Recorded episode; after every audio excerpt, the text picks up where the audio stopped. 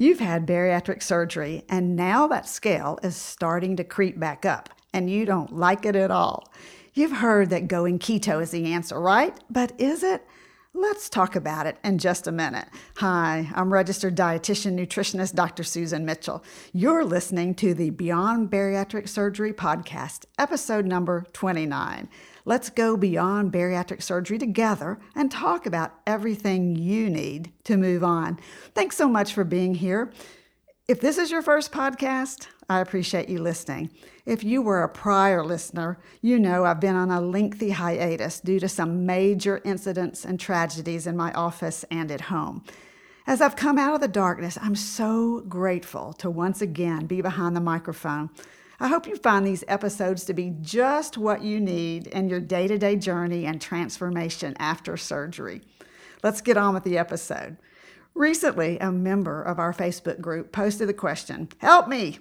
Is keto the answer to my recent weight regain? Have you been wondering about the keto diet too, and if it really works for the bariatric lifestyle? So, just for the fun of it, I Googled keto, and in 0.74 seconds, I got, don't miss this, 233 million results. I would say that's trending, wouldn't you? What exactly is a keto diet? And more importantly, where does it fit in your transformational journey? A keto diet is one that's high in fat. It's moderate in protein and very low in carbs.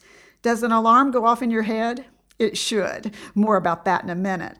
The diet's purpose is to maintain what's called the metabolic state of ketosis, or basically where fat is used as energy instead of carbs. Actually, this ketogenic diet has been around since the 1920s, where it was first used as a therapy for epilepsy, and it found success in minimizing seizures in children. So, how did this diet then make the turn to weight loss? Okay, think 1970s and the low carb Atkins diet, which became super popular as a diet for weight loss, and then it sparked interest in many more low carb diets, including keto. In fact, maybe you've heard the keto diet referred to as Atkins on steroids. Okay, here's the deal don't miss it. The body normally depends on glucose from carbs for energy. However, in the absence of glucose from a low carb diet, the body begins using stored fat as energy instead, and then weight loss can occur. So let's take a dive into the benefits of the keto diet. Aside from weight loss, eating a keto diet can help you feel full for longer. Some studies suggest it may be due to the effect on changes in hunger hormones. Research has shown that the keto diet might also improve health conditions such as insulin resistance if someone is sensitive carbs or has type 2 diabetes and metabolic syndrome. Okay, going back to that alarm going off in your head when I said the diet is super high in fat. Although it sounds like the magic pill to weight loss, the keto diet is not the answer for the bariatric lifestyle, particularly in the long term. Why not? You're probably saying. A successful bariatric lifestyle has very different nutritional requirements, specifically when it comes to the macronutrients, which are protein, carbohydrate, and fat. You need copious amounts of protein after bariatric surgery, and in fact, you always will, instead of copious amounts of fat. Protein is the most important distinguishing factor in a bariatric eating plan that works and is going to be successful long term. With a keto diet, you're eating a high fat diet where fat calories make up 70 to 80% of your total day's calories.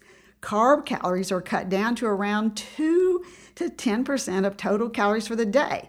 Yes, you're right. With keto, you're not going to get anywhere near enough protein rich foods, about 60 to 90 grams per day on average, which is where the focus needs to be forever for your successful transformation after surgery. Plus, and you're not going to like this one very much, a high fat diet can cause fatty diarrhea. Besides being no fun, this diarrhea prevents you from absorbing vital nutrients such as the fat soluble vitamins you may know as A, D, E, and K. So, fatty diarrhea is a form of diarrhea from keto, but you may also experience dumping syndrome from the high fat diet. So, more diarrhea. Not exactly where you want to spend your new lifestyle, right? On top of the two types of diarrhea that keto often causes after bariatric surgery, keto flu, which you might have heard the term, typically shows up its bad self, or the side effects of a keto diet that include muscle cramps, weakness, headaches, and dehydration. It's true that a keto diet is low in carbs, which you're watching anyway in your new lifestyle. But on this plan, carbs are very restricted and may exclude fruits and veggies that are good sources of fiber and vitamins, both of which your body wants and needs to proper uh, to function properly. So, the goal after surgery is your success and your transformation into a lifestyle where you have energy, you feel good, you enjoy real food that keeps you satisfied, and best of all, lessens that weight regain. Although keto could work very short term, it's not a good long term lifestyle for your body's special nutritional needs.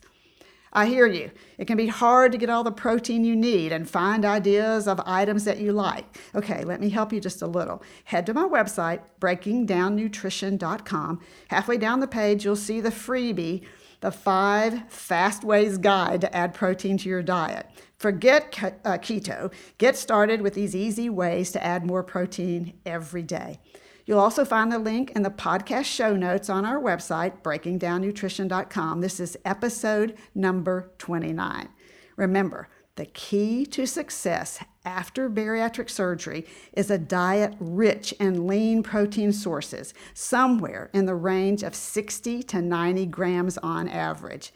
It's so important to talk about all the issues you face and what you can do about them to move on.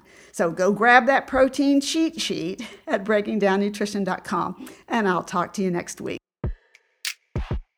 Beyond Bariatric Surgery is produced and owned by Practicalories LLC. All rights reserved. Remember, the content provided on this podcast is for information purposes only and doesn't create a patient provider relationship.